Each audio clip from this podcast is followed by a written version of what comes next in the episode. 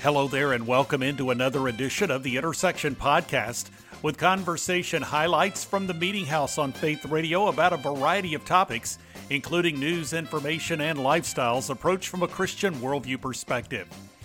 Well, the Christmas season is a season of hope, and Robyn Dykstra is a living example of someone who has escaped her past and is living the life God intends for her to have. You'll be hearing part of the testimony of this former Playboy bunny ahead. Also, during this season, even though there may be financial hardships or even job loss, Christians can continue to look to God as their provider. Chuck Bentley of Crown Financial Ministries has some perspective coming up. And on this edition of The Intersection, Bill McKendry has quite a background in advertising and marketing, but he stepped away from that career path to found a nonprofit organization called Do More Good. Some of his comments are coming up, compatible with the meaning of the season, a season of giving in which we can honor the one who gave his life for us. Finally, the life of Connor Bales from Prestonwood Baptist Church in Dallas is one that reflects hope even in the midst of challenges. In his case, having two children with a rare health disorder, but he recognizes the faithfulness of God, and you'll hear some of his encouraging words. This is the intersection of production of the Meeting House. I'm Bob Crittenden.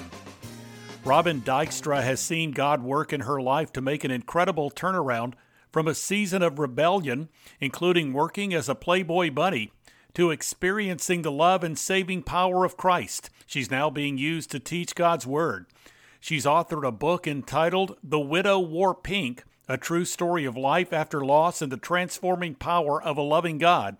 Here now from a recent Meeting House conversation is Robyn Dykstra. Second Corinthians 5:17 says therefore anyone who is in Christ is a new creation the old has gone and the new has come. And I stood on the truth that I was a new creation and that God would never um, hurt me on purpose. And what I uh, so I don't think I was paying the penalty for my past because Jesus already paid for that. So why do I have to pay again? I don't mm. I don't need to pay what's already paid for. That that's not sensible. Sure. But what is true also, sometimes we make choices that um, follow us with consequences. You know, I uh, there's there's stuff the the um, but but but even more than that, what what we have to come to terms with is that God loves us so much that he wants us to love him back. And so he gives us this choice to love him but he also gives us this free will in how to operate. He gives us this manual for life the bible and he gives us wisdom and principles and even rules that will serve us well. And then it's our choice whether or not we'll follow them Hot and Hunky smoked two packs of cigarettes a day. And he got into some prescription drugs after uh, a surgery that went not ideally. And he he just couldn't quit. So his free will killed him, and that fell on me. Adventure Boy could have checked that weather, could have made a different decision. He chose to take that flight. It was a bad choice. It killed him, and his free will spilled on me. And I'm I'm all about taking ownership of my own responsibility. Mm-hmm, mm-hmm. I'm I'm not perfect. I'm a work in progress. I still make messes from time to time that I have to ask forgiveness for and clean up. But what I tell women at retreats and conferences is we have to own what we're responsible for, but we have to believe that God will be with us and for us when we walk through other people's choices. Kids that go prodigal, husbands that lose their mind, fires that take your house, the diagnosis that isn't good. We have to, um, you know, the Bible is full of of places where people were called to trust him with very unique like if god called you and said listen i just want you to pack up and start walking and i'll let you know when you get there like he did with abraham boy that takes a lot of trust would you make it would you pack mm. your bags Would you leave the area? How far would you get? Or like Moses, uh, calls you out of the desert. No question that he was in the center of God's will. Burning bush, voice of God, go get my people, set them free. Oh, but then that thing about those 10 uh, plagues, man, that takes a lot of trust. Am I on track with his calling? Could you persevere through 10 plagues? Could you, like, resistance isn't God saying you're on the wrong path. Sometimes maybe, but I think a lot of us quit before we complete because we we we don't we don't know God well enough to trust him to get us through these really hard things. I decided to wear a pink dress at Craig's um, service just to kind of set the tone mm. that um, look, this is cruddy. I hate this, but we can trust God. And we are going to look at the things that are good and we are we are going to be thankful for the things that are provided for us and we are not going to begrudge um, what we don't get like i didn't get my way i can stomp my feet i can storm i'm never going to win a fight with god i i i just have to believe that he is going to redirect my path jeremiah 29 11 he has a he has a plan for us i don't know what it is in the absence of this new plan, I'm just going to keep doing the last thing he told me to do. I'm going to raise my kids. I'm going to teach the Bible and I'm going to keep going to work. And until he gives me something new to do, I'm just going to trust him with the last thing he told me to do, right? Mm-hmm. Robyn Dykstra here on The Intersection. You can learn more by going to the website Robyn, R O B Y N, Dykstra, D Y K S T R A dot com. Next up on this edition of the Intersection podcast, it's the CEO of Crown Financial Ministries, Chuck Bentley, who commented on how during this season, even though there may be financial hardships or even job loss, Christians can continue to look to God as their provider. From a recent Meeting House conversation, this is Chuck Bentley now. As a financial counselor, as the head of a leading Christian financial organization, Chuck, what would you say to believers? Because to, to some extent, coronavirus is impacting us all from an economic standpoint, it seems. What should be our well, stance these days? Well, well, Bob, it impacts not only our lives, meaning our health, but it impacts our livelihoods. Uh, it has impacted our livelihood since the very beginning. The lockdowns, uh, the careers that were uh, interrupted, the entire industries that had to be shut down. Uh, people have been in economic pain over this issue from the very beginning, and most people rate economic pain uh, greater than uh, the the the uh, the threats to their health, the the fear of loss of income, loss of their career. All of those things have been very very devastating to families, and this just only adds to that layer of of uh, complexity brought about by the pandemic and of the fear from it. So, what I've been advising people is that uh, no matter who your employer is, if your employer is a government contractor, your employer is the military, your employer is a private business, uh, according to the scripture, they are not your provider. Uh, they are not Jehovah Jireh. He is our provider. Mm. He may be using that employer right now to provide you through them to you. But when you lose employment, if you were to lose your job over this mandate, you don't lose the faithfulness of our provider, who is God Almighty, and his promises will hold true through whatever you experience. And many people are going to face difficult consequences of their choices. And I feel for those families, but they have not been separated from the faithfulness of God. And it is in times like this when we experience uh, the truth of his wisdom that he is reliable. His promises do hold in the storm, and that we can grow closer to him through this uh, trial that you may be facing in your job.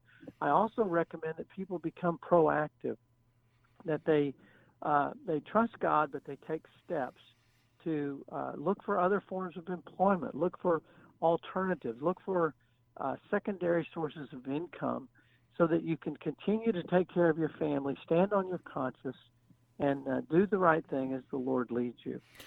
And you recommend, I know in this article at the Crown website, if someone is encountering personal debt, to perhaps seek out some guidance in that regard. And I would even think that now might be a good time to take a look at that spending plan as well when we look at the, the possibility of increased expenses and maybe even a reduction in income.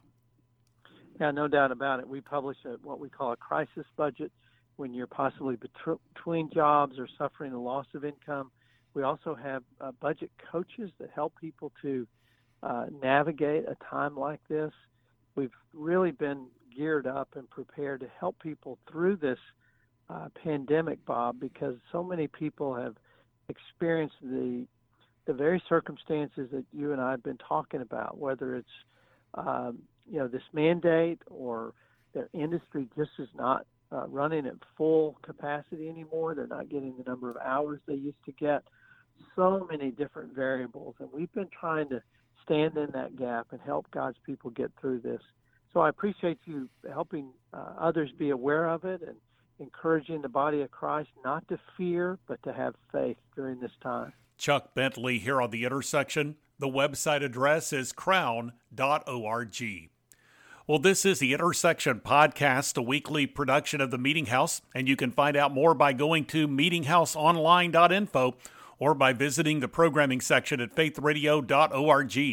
You'll find a link to the Media Center, the place you can go to listen to or download full conversations with recent guests featured here on the podcast. Also, there are links to the podcast, to the Media Center, as well as to the Apple Podcast feed. Two blogs are accessible. One is The Three with three stories of relevance to the Christian community, and the other is The Front Room with devotional thoughts and commentary from the Meeting House. And you can follow me on Twitter and access the Meeting House Facebook page. Plus, you can find information on video content.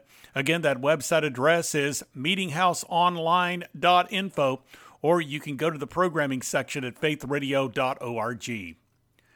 Well, Bill McKendry was a recent guest on the Meeting House program. He has quite a background in advertising and marketing. He stepped away from that career path to found a nonprofit organization called Do More Good. He is the founder and board president of that organization and the author of a book entitled Do More Good Moving Nonprofits from Good to Growth. From that conversation, here now is Bill McKendry. I can look back now and say that God has actually prepared me for this my entire life in the sense that I was born into a family where both my parents were deaf. And so I was a, I was an interpreter from that for them since I was a little kid, right? You know, I mean, negotiating mortgages and car deals and stuff like that before I was ten. Wow. Uh, with them, and uh, and so I learned at a very early age how to be a an effective voice for people who need help, right? And uh, and so fast forward a number of years later, you know, I get into the advertising and marketing field, and I'm I'm a voice for big brands. You know, I worked on American Express and Dodge and Taco Bell, for example. And uh, um, but then I, I reached a point in my career, and uh, and actually took on a partner who also was a Christian. And that, I mean, that's you know, in the in the big advertising agency field, you just you know, it's a little bit like Hollywood. You don't talk about your faith, right? Mm. So to find somebody else who also has uh, equal experience and uh, and and knowledge about how to communicate and and how to really be able to break through in this noisy world with important messages. That, that was that was in itself was unique. But when we both sat down with each other and we both found out that we were equally frustrated, even though we had been super successful in, in the advertising marketing world, uh, we were frustrated because we we we wondered aloud uh, with each other did God make us to sell credit cards, tacos, hamburgers, and cars, right? And so we we really just looked at each other and said, what kind of what kind of marketing firm would Jesus want us to work at? Hmm. And that's and that's at that point wow. when we when we when we chose and you know my partner had equally unique background that brought him to to where he was at. I had a unique background that brought me to where I was at, and we realized that you know, the voice of the voice of faith and the voice of charity and the voice of human kindness was not competing well with the voice of consumerism. And, and in reality, you know, we we really looked at our country and we felt we contributed to it and said, you know, we've we've we've kind of blown past being the country that really cared for everybody, and we've become a nation of consumers, not citizens. And so we said, could we be a counterbalance to that? And could we could we arm nonprofit organizations, specifically with faith-based organizations? I've worked with over 300 nonprofit organizations personally, helping with their communications, and um, yeah, I mean, most of them have been faith-based organizations. And it's like, could we help them compete better to get people's attention? Because the reality is, is they're they're competing against discretion, people's discretionary time and money against Taco Bell, against McDonald's, against Nike, against Apple. Hmm. And as a result, you know, they need a more effective voice to get people's attention to be able to express what they need in order to be successful and to make the impact on the world that they want to make. How do we as Christians balance all of that? We obviously participate yeah. in economic things, but I think it's important that we participate in the, the human things, if you will, this and even the, the pursuit of spiritual things during this season. So, what do you think? How do we yeah, how do we yeah, kind of process I, I, this? You, you, you, hit it on the head. I think it's the word balance, right? And I'm and trust me, I am not an anti-business person. As a matter of fact, I have plenty of friends and plenty of clients that are very, very successful business owners, uh, uh, but they also keep a balanced perspective on their business mm. and realize that you know they're in business to help people, right? To help families, to employ families, to create an economy that uh, you know gives people benefits and and homes and lives that they would never have otherwise, if not for you know the economy that we have, right? So I'm not anti-capitalistic at all, uh, but the capitalists that I know that run very successful businesses have things in balance, right? They understand that that also they are responsible for what they have been given, and they see it as something as something they've been given versus something that they earned on their own. And as a result, when they're given much, much is expected from them. And some of the most successful business people I know are some of the biggest givers I know, where they give away, where they've actually turned mm. their their model around instead of you know giving 10%, they're giving a 90% because they've had so much success, right? And they see it as their responsibility to give back. Well, that falls on every single one of us, right? You know, with our success. And there's nothing wrong with, you know, enjoying the holidays and giving people gifts, and, but also balance that with what else you could give because none of it is ours. What else can you give it? What else can you give and what else can you share? And is it balanced, right? Bill McKendry here on The Intersection. You can find out more by going to the website domoregood.org. Finally, on this edition of the Intersection podcast, it's the pastor at the North Campus of Prestonwood Baptist Church in the Dallas area, Connor Bales, who discussed God's faithfulness in the midst of adversity involving having two daughters with a rare genetic condition. He's the author of the book, Counted Worthy A Father's Perspective on the Theology of Suffering. From that Meeting House conversation, here now is Connor Bales. It's an unbelievable miracle, and every day uh, with these girls is a gift. And uh, again, just given the rarity of the girls' uh, diagnosis, um, the, the geneticist and the subsequent pediatricians and specialists didn't have much to go on. And so um, we were told that uh, if we had not already had Libby's heart repaired, that they would probably recommend we do not, uh, because at the time the prognosis was uh, they that she would not outlive her infancy. And yet, to your point, uh, she just celebrated her 13th birthday, and Hannah just celebrated her 10th, and um, and both are um, they are 13 and 10 years of age, but cognitively, developmentally, about nine months, and so uh, they are very severely disabled. But by all uh, measurables, uh, as it relates to my girls' health, they're very healthy, and uh, and we are very fortunate. And and uh, and the, I'm always reminded in the Psalms uh, where the Bible says that the Lord numbers our days, and and so we know that that God is the one who is the author of life and the sustainer of life, and so for as long as He has entrusted these lives, um, uh, we're going to steward them as well as we possibly can, mm. and we're fortunate. Our girls are miracles. And you sensed, as you were sharing earlier, that God was really speaking to your heart about being counted worthy to, and I'm going to put it in my language, to steward to care for to raise these two girls this is a this is something that god has granted to you and he has counted you and mary and and i would say their siblings worthy to follow this path. So, how has God confirmed that now over the past decade or so? Sure. Yeah. Well, it it, it came um, honestly because when we had Libby and and had Libby's diagnosis, I would tell you, Bob, I think my theology of suffering, uh, my understanding of the goodness and the sovereign control of God in the midst of the badness of life was anemic. And it, it just it was underdeveloped and misunderstood. And and so I really wrestled with um, how God could be good and how Libby's diagnosis could be so bad. And one morning I was reading in my Bible and I was not pursuing an understanding uh, of of the biblical theology of suffering. I just was reading my quiet time. And in John chapter nine, Jesus and the disciples have this moment where uh, they ask this this rational and logical question. They encounter a man who is blind from his birth, and they ask Jesus, you know, Rabbi, who sinned this man or his parents? In other words, they were looking for some type of, of a reasonable understanding as to how this guy's could this guy could be born with the suffering of blindness. And Jesus said, neither this man nor his parents, but that the works of God might be displayed in him.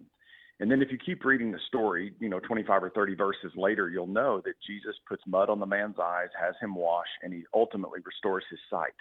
But the declaration of God's goodness and God's workmanship happens prior to the healing ever taking place.